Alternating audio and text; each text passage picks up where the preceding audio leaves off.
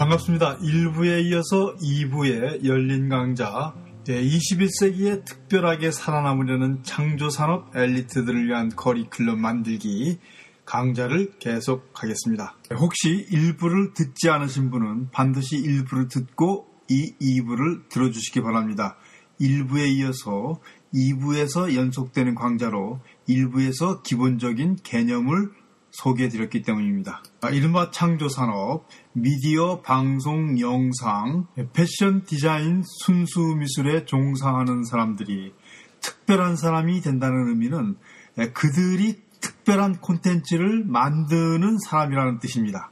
그러나 이 특별한 콘텐츠라는 것은 반드시 보편성을 바탕을 해야 되고 이 보통성을 겨냥한 후에 인정받은 별남, 즉 특별함이어야 되고 이 특별함은 반드시 보편성으로 환원되는 관계에 있어야지만 된다는 것을 말씀드렸습니다. 그러니까 꼬리와 꼬리를 물고 이어지는 보편성과 특수성의 관계를 반드시 이해해야지만은 이 문화예술이 변하는 과정의 밑바탕에 있는 사람들의 욕망을 읽을 수가 있게 되는 것입니다.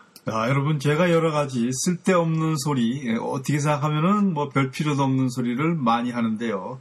예, 제가 이런 말씀을 드리는 가장 큰 목적은 이제 뭔가 생산적인 것, 즉 히트치는 무엇인가를 만들어내자는 것입니다. 예, 그것을 혼자 만들지 말고 같이 방법을 찾아서 연구해서 각자 자기 분야에서 특별한 콘텐츠를 만들어서 히트를 치고 특 별한 사람이 돼서 살아남자고 이런 모임을 갖고 이런 강좌를 저희 런던 시내 문화학교에서는 열고 있는 것입니다. 네, 한국에서 예술계통의 대학을 다녔던 사람들이 여기 대학원이나 아니면 여기 대학에 다시 진학하면서 놀라는 것이 있습니다. 그것은 네, 그동안 한 번도 접해보지 않았던 인문학이나 미학 같은 경우, 특히 철학을 디자인 전공자나 순수 미술 전공자한테도 가르치고 있다는 사실입니다. 그래 당황을 해서 뒤늦게 공부를 시작을 하는데요. 특히 뭐 락강이라든가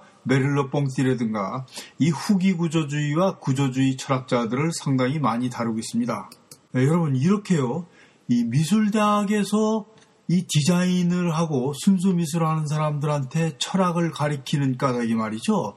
바로 이 보편성이 무엇이고 특수성이 무엇인가 그 다음에 이 자기가 누구인가를 분명히 알게 하고 자기로부터 중심으로 시작된 콘텐츠로 그 보통성과 특수성을 풀어헤치고 이해시키고 그것을 만들어내게 하기 위한 목적인 것입니다. 네, 무슨 말씀인지 이해가 가세요? 자기가 콘텐츠를 누구를 위해서 항상 만드는데요. 그러니까 누군가 볼 사람들, 누군가 그것을 읽을 사람들, 누군가 그것을 즐길 사람을 위해서 만든단 말입니다. 그런데 그 대상이 누구냐는 얘기죠. 또 단지 이 대상이 누구인가를 알아서 끝나는 것이 아니라 그들이 원하고 있는 미식을 알아야 되거든요. 왜 그러냐 그러면은 바로 그 미적인 그 감흥, 예를 들어서 좋아하는 색깔들, 좋아하는 디자인, 자기가 읽고 싶어 하는 것, 그런 취미에 호소해서 거기서 감동을 얻어내야 되기 때문이거든요. 예, 그런데 또 한 가지 문제가 있습니다. 문제는 뭐냐 그러면은 지금 그들이 좋아하는 것이 아니라 앞으로 6개월 후에 그들이 좋아하는 것, 혹은 1년 후에 그들이 좋아하는 것을 찾아야 되거든요. 왜냐하면 내가 그것을 알고 디자인하는 동안에 다시 그것을 디자인하고 나가지고서 상품으로 만들어지거나 안 그러면은 그것이 표현되는 과정에 그 6개월 사이에 사람들의 마음은 또 바뀔 수가 있거든요. 그러면은 자기는 언제나 뒷북칠 수 있다는 것입니다. 아, 실제로 그런 사람이 있어요. 부지런히 뭔가를 해놨는데 해놓고 보면은 이미 딴 사람이 해놨거나 그렇지 않으면은 남이 추락한 것보다도 한 발 늦은 경우가 많거든요. 즉 마음의 움직임을 잡기 위해서 마음이 무엇인가를 알고 마음을 공부해야 된다는 것입니다. 그래서 철학과 미학을 할 수 없이 하는 것입니다. 이 창조산업 콘텐츠들은 마음에 호소하는 것이기 때문에 결국 사람의 마음을 공부하지 않으면 안 됩니다. 사람의 마음을 공부하기 위해서 우리는 철학을 하고 미학을 하고 문화예술사를 하는 것입니다. 이 런던에서 지하철을 타면 항상 듣는 얘기가 있죠. mind gap please. 이 전동차와 플랫폼 사이에 갭을 조심하라는 얘기입니다. 이 사실 문화와 문화 사이에는 갭이 있습니다. 지역과 지역 사이에도 갭이 있고 사람과 사람 사이에도 갭이 있습니다. 이 갭을 극복하는 것이 바로 구조의 이해거든요. 언더그라운드에서 조심하라는 갭은 플랫폼과 전동차 사이의 갭입니다. 예, 그러나 이 창조 산업 사람들이 조심해야 될 갭은요. 문화와 문화의 갭, 인식과 인식 간의 갭, 지역과 지역 간의 갭이거든요. 왜냐하면 콘텐츠를 만드는 사람은 항상 어느 사회나 어느 지역이나 어느 종교나 어느 관념 속에 소속되어 있습니다. 그, 즉, 자기가 소속되어 있는 그 한계성을 극복해서 광의성을 획득하고 여러 사람들한테 감동을 주기 위해서는 수많은 구조와 구조를 넘어서야 되거든요. 네, 이를테면 런던에서 성장한 한 청년이 만약에 이 UK 안에서 베스트셀러를 만들자고 한다 그러면은 네, 런던 사람들만 이해해야 되는 것이 아니라요. 잉글랜드 사람도 이해해야 되고 웨일즈 사람도 이해해야 되고 스코틀랜드 사람도 이해해야 되고 노던 아일랜드 사람도 이해해야 됩니다. 여러분도 아시겠지만은 이 스코틀랜드 같은 경우는 전혀 다른 교육 구조와 전혀 다른 정신문화 구조를 가지고 있거든요. 그러니까 결과적으로 그 구조에 접근하기 위해서 구조를 알아야 된다는 얘기죠. 이런 구조 간의 마인드를 연구하고 구조 간의 차이를 설명하는 것이 구조주의고 그래서 사실은 우리가 구조와 구조 사이를 뛰어넘기 위해서 구조주의라는 것이 무엇인가를 알아야 될 필요가 있다는 것입니다. 물론 눈치 빠른 사람들은요, 이런 어려운 이론을 공부하지 않아도 눈치로 다 때려잡아가지고 히트를 치는 경우가 많습니다. 예, 그러니까 눈치로 때려잡아서 보편적인 콘텐츠를 만드는 것입니다. 그리고 그 위에다가 사람들이 좋아할 수 있는 양념을 추가해서 어떤 특수성을 부여해서 보편성과 특수성을 부여하는 훌륭한 콘텐츠를 만들 수가 있는 것입니다. 그러나 저도 그렇고 대부분의 사람들은 사실 이런 눈치를 가지고 세상을 보는 안목을 키우기가 정말 쉽지 않습니다. 그래서 저는 지금도 하루에 서너 시간씩 공부를 하고 이 자료를 찾고 난리 법석을 부립니다. 왜냐하면 그런 눈치가 저한테 없거든요. 지역 간의 문화 구조를 이해하지 못해서요. 이 마인드 갭을 극복하지 못한 대두표적인 사례로 한국의 강재규 감독하고 김기덕 감독이 예를 들 수가 있습니다. 이 사람들은 둘 다 묘한 결핍을 가지고 있는데요. 강재규의 결핍과 김기덕의 결핍은 정반대입니다. 최근에 제가 태극기가 바람에 날리며 영화를 보면서 좀 진한 아픔을 느꼈습니다. 왜 그러냐 그러면 그 많은 돈, 막대한 돈을 투자하고 국내에서 히트를 치고 치면서도 이 사람 세계에 내보내면 번번이 깨지거든요. 지난번에 실미도 같은 경우도 뭐 진출조차 못했고 또 시리 같은 영화 같은 경우도 실패를 하고 말았거든요. 이 강재규는 진짜 참 이 국내용이지 절대 국제용이 되지 못하거든요. 그런데 또 이상하게 반대로 김기덕 같은 경우는 철저한 국제용이죠. 국내용이 되지 못하고 있습니다. 즉 이 사람들이요 둘 다가 정반대의 마인드 갭을 극복하지 못해가지고 하나는 국내용, 하나는 국제용이라는 어떤 그런 한계성을 노출하고 있는 것입니다. 예, 만약에 이들이요 예, 서로가 서로에게 무언가 마음을 터놓고 배울 수 있다 그러면은 예, 아마도 그들의 한계성을 극복하고 김기덕 감독은 김기덕의 결핍에서 벗어날 수 있고 강재기 감독은 강재기의 결핍에서 벗어나서 세계용이 될 수도 있을 겁니다. 그러나 그게 쉽지 않아요. 왜 그런 줄 아세요? 여러분, 사람은요, 자기 한계를 극복하지 못합니다. 자기의 경계에 갇혀서 이 자기라는 감옥 속에 갇혀서 자기를 벗어날 수가 없어요. 그래서 특별해도 그 한계성에서 벗어나지 못하는 것입니다. 예, 그러나 이제 시작하는 여러분들은 무궁무진장한 가능성을 가지고 있거든요. 이런 무궁무진장한 가능성을 갖기 위해서 1차적으로 예, 자기 한계성의 극복, 자기라는 감옥에서 벗어나야 됩니다. 이 디자이너, 창작가, 예술가들은 말이죠. 현재를 냉혹한 눈으로 바라볼 줄도 알아야 되고 미래를 예측하는 예언 능력도 있어야 됩니다. 그래야지만 콘텐츠를 만들어서 살아남을 수가 있거든요. 네, 만약에 현재밖에 볼 수 없는 눈을 가지고 있다 그러면은 그것은 보고서만 쓸 수밖에 없습니다. 즉 창의성을 자기 작품에다가 수용할 수 없다는 것입니다. 이것이 무슨 말입니까? 비극이죠. 루저가 되는 길입니다. 예, 또 하나는 자기 경계를 극복하지 못하는 것. 자기가 만든 자기 감옥에서 벗어나지 못한다는 것입니다.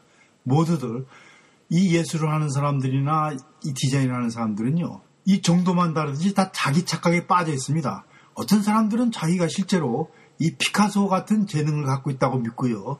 어떤 사람은 보통 사람보다 뛰어난 재능을 갖고 있다고 다들 믿거든요. 그런데 이 착각이 바로 자기라는 감옥을 만드는 것입니다.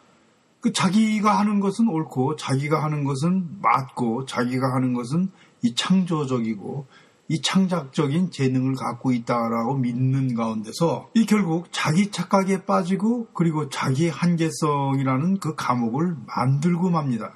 네, 그러니까 장사꾼들보다도 더 약삭 빠르고 더 현실을 읽는 눈이 빠르고 상황 판단이 빨라야 되는데 언제나 자기한테 갇혀서 자기 속에 빠져서 자기한테 호적거린다는 것이죠. 자, 여러분 다시 일부 얘기로 그래서 자기 자신을 알고 자기 자신이 누구인가를 알기 위해서 자기의 경계성 밖으로 나가야 된다고 말씀을 드렸습니다.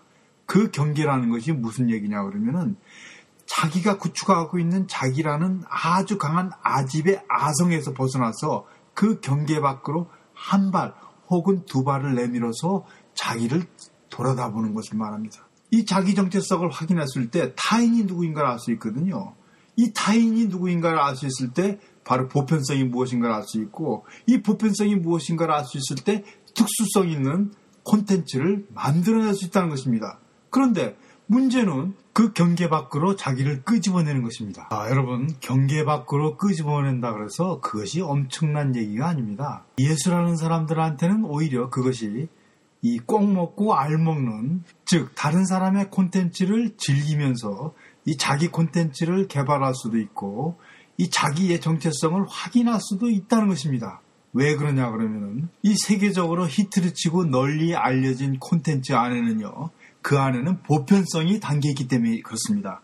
그 시대에 보편성이 담겨 있다는 것이죠. 그래서 우리는 그 시대의 보편성을 읽어내고 그것을 바라보는 자기 마음을 읽어내서 시대의 보편성이 무엇인가를 확인하는 동시에 자기 정체성도 파악하는 것입니다. 어떻게 그게 가능하느냐고요? 여러분, 한 시대에서 히트를 친 보편적인 이 상품 같은 경우는 각자 다른 사람 모든 사람의 이견이 담겨 있습니다. 예를 들어서 최근에 싸이가 히트를 친 강남 스타일을 들으면서요. 왜 세계 사람들은 이것을 좋아하고 열망하는가? 그리고 최근에 다시 낸 이 젠틀맨을 들으면서요. 왜 이것은 강남 스타일 같은 인기를 얻지 못했는가? 과연 강남 스타일은 일회용인가 이회용인가? 자, 다른 사람들이 이것을 생각하는 마음을 엿보고요. 내 마음을 엿보면서 내가 묵시적인 동의를 하고 있는가, 동의를 하고 있지 않다 그러면 어떻게 생각하는가를 읽어내서 예, 내가 그 사람과 어떻게 다른가를 읽어내면서 내 경계 밖으로 나가는 것입니다. 그러니까 이런 콘텐츠들은요, 이미 히트친 것들, 이 시대를 초월해서 세계인들이 좋아하는 것들이요. 이를테면 고전음악가, 명작, 명화들을 통해서 바로 구조성에 접근하고 세계성에 접근하면서 국제적 마인드를 갖게 되는 동시에 내가 누구인가를 한 차원 높은 경계 밖으로 끌어내는 것입니다. 정말 쉽죠? 아, 헤르만헤스의 데미안을 읽으면서 이 당시에 독일인들은 무엇을 읽고 그리고 그 옆에 있는 영국인들은 또 무엇을 읽고 지금의 나는 어떤 것을 읽고 다른 나라 사람들은 어떤 것을 읽어낼 수가 있느냐는 것입니다. 이 고의 해바라기를 보면서 왜 일본인들은 고의 해바라기를 그렇게 좋아하는가? 한국 사람보다 뭐 더 좋아하는 까닭인 무엇이 다른 점이 있는가?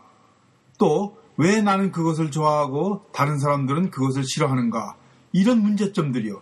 이런 것들을 파악하면서 이런 관점들을 엿보면서 그러면서 내가 생각하지 못한 것을 깨닫기도 하고 내가 미처 보지 못한 것을 바라보면서요. 그러면서 나의 정체성을 또 확인하는 겁니다. 즉, 문화의 콘텐츠로 가지고 경계 밖을 나가고 경계에 서서 이 콘텐츠를 즐기는 동시에 그것이 보편성을 가지는 이유를 파악하고 또 자신이 어떻게 새로운 보편성을 확보할 수 있는가를 연구할 수 있는 계기를 마련하게 되는 것입니다. 예, 그러니까 그건 이건 일석삼조죠. 예, 음악을 특별히 좋아하는 사람들은 음악을 가지고 예, 자기의 커리큘럼을 만들면 되고 이 드라마를 좋아하는 사람은 드라마를 가지고 자기의 커리큘럼을 만들고 미술을 좋아하는 사람들은 미술 작품을 통해서 그렇게 경계로 나갈 수 있는 보편성을 키울 수 있는 자기의 정체성을 확인할 수 있는 각자의 커리큘럼을 만들어야 됩니다. 그러나 중요한 것은 이것을 어떻게 효과적으로 읽어서 영양가 있게 나한테 콘텐츠를 만들 수 있는 역량을 배양하고 보편성을 확보할 수 있는 눈을 키우고 특수성이 무엇인가를 찾아낼 수 있는 눈을 키우면서 창작적인 마인드를 길러낼 수 있는가는 바로 이것은 하나의 기술입니다. 이것이 바로 21세기 창조적 소수자가 되기 위한 이 콘텐츠를 개발하는 전략 전술이고 그리고 일부 학교에서는 이런 것들을 지도하고 있습니다. 문화 창조자를 특별하게 만드는 커리큘럼은 기본적으로 그런 문화 자체적인 콘텐츠, 즉 음악, 미술, 영화 등 이런 자체의 콘텐츠와 결합된 인문학과 미학과 예술문화사와 철학이 이 직접적인 영향을 주는 커리큘럼의 중요한 요소입니다. 이 콘텐츠를 활용하는 법을 배운 후에 그 다음에 문화를 만드는 사람들을 위한 조건이 무엇이고 그 배경이 무엇인가를 이해를 하고요. 문화를 즐기는 보통 사람들을 이해하고 나서 이 바로 이런 방법들을 익히기 위해서 현재 진행하는 문화를 어떻게 읽을 것인가를 배우는 것입니다. 자, 문화를 읽어내는 방법은요. 그 사회에서 통용되는 대표적인 이미지를 읽어내는 방법이 있고 신문과 방송들 활용하는 미디어를 읽는 방법이 있고요. 그 다음에는 기존적인 역사 구조로 이어진 현재의 역사를 파악함으로써 읽는 방법이 있고요. 그 다음에는 그 사회가 갖는 톡톡한 사회 구조로서 읽어내는 방법이 있습니다.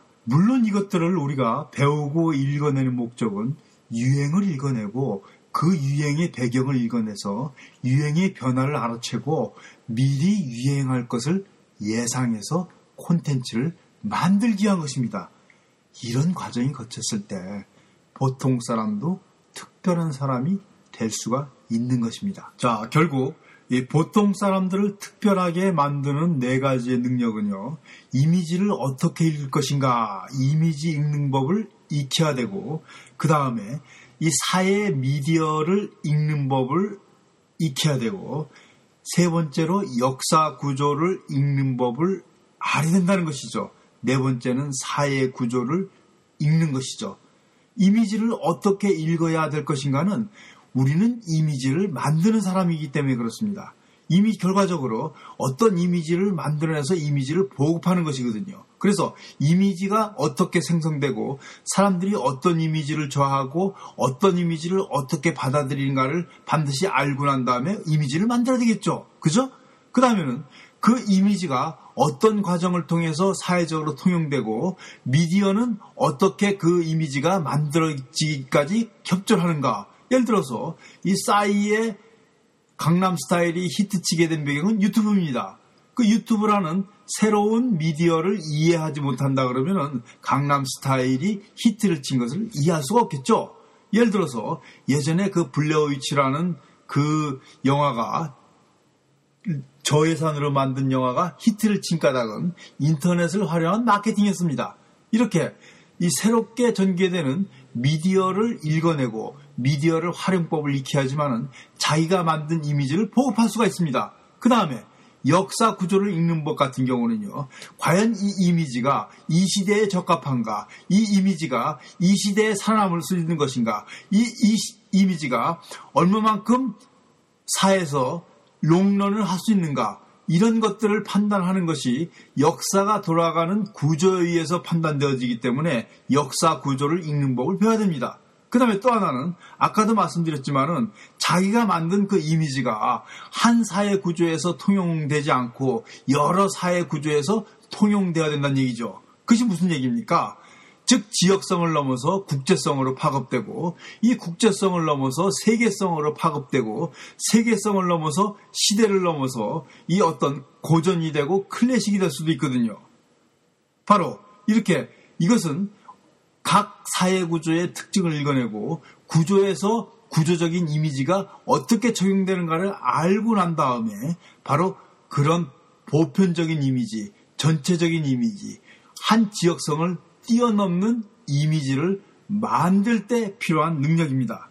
이렇게 이미지를 읽는 법, 미디어를 읽는 법, 역사 구조를 읽는 법, 사회 구조를 읽는 법을 통해서 어, 우리는 이 특, 보통 능력을 특별한 능력으로 전환시킬 수가 있는 것입니다. 자, 이 특별한 능력을 기르기 위한 훈련 과정과 그 과목들을 저희들은 구체적으로 여러분들에게 강의라고 지도하고 있습니다.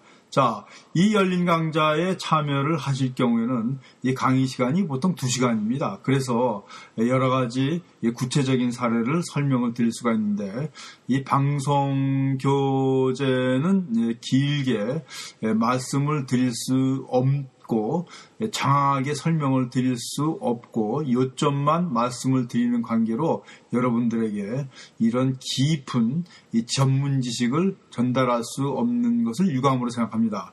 이런 전문 지식들이 필요하신 분들은 언제든지 저에게 런던 시인의 문화학교 페이스북이라든가 카페를 통해서 안 그러면은 이 영사 UK의 댓글을 통해서라도 올려주시면은 항상 제가 예, 답변을 드리도록 하겠습니다. 반갑습니다. 오늘의 열린 강좌는 예, 문화를 만드는 사람들이 어떠한 능력을 가져야 되는가 이 보통 사람에서 이 특별한 콘텐츠를 만들기 위한 사람의 조건은 무엇이고 그것을 위해서 구체적으로 무엇을 해야 되는 것인가 결국 우리들은 문화를 생산하고 문화를 즐기고 문화적인 구조 속에서 살고 있습니다. 모든 사람이 거기서 벗어날 수가 없거든요. 자, 이런 구체적인 방법들 학교에서 가르쳐 주지 않는 것들을 저희는 여러분들에게 지도를 하고 있습니다. 자, 반갑습니다. 네, 오늘 열린 강좌도 역시 영사 유키의 후원자님의 친절한 배려로 이렇게 여러분들에게 직접 다가설 수 있는 기회를 갖게 된 겁니다. 다음 기회에 또 여러분들 찾아뵙기로 하고 네, 오늘 여러분들과 짧게 한 시간 즐거웠습니다. 감사합니다. 네, 런던 시내문화학교 젊은 문화 종사자를 위한 배움터 전하연이었습니다. 반갑습니다.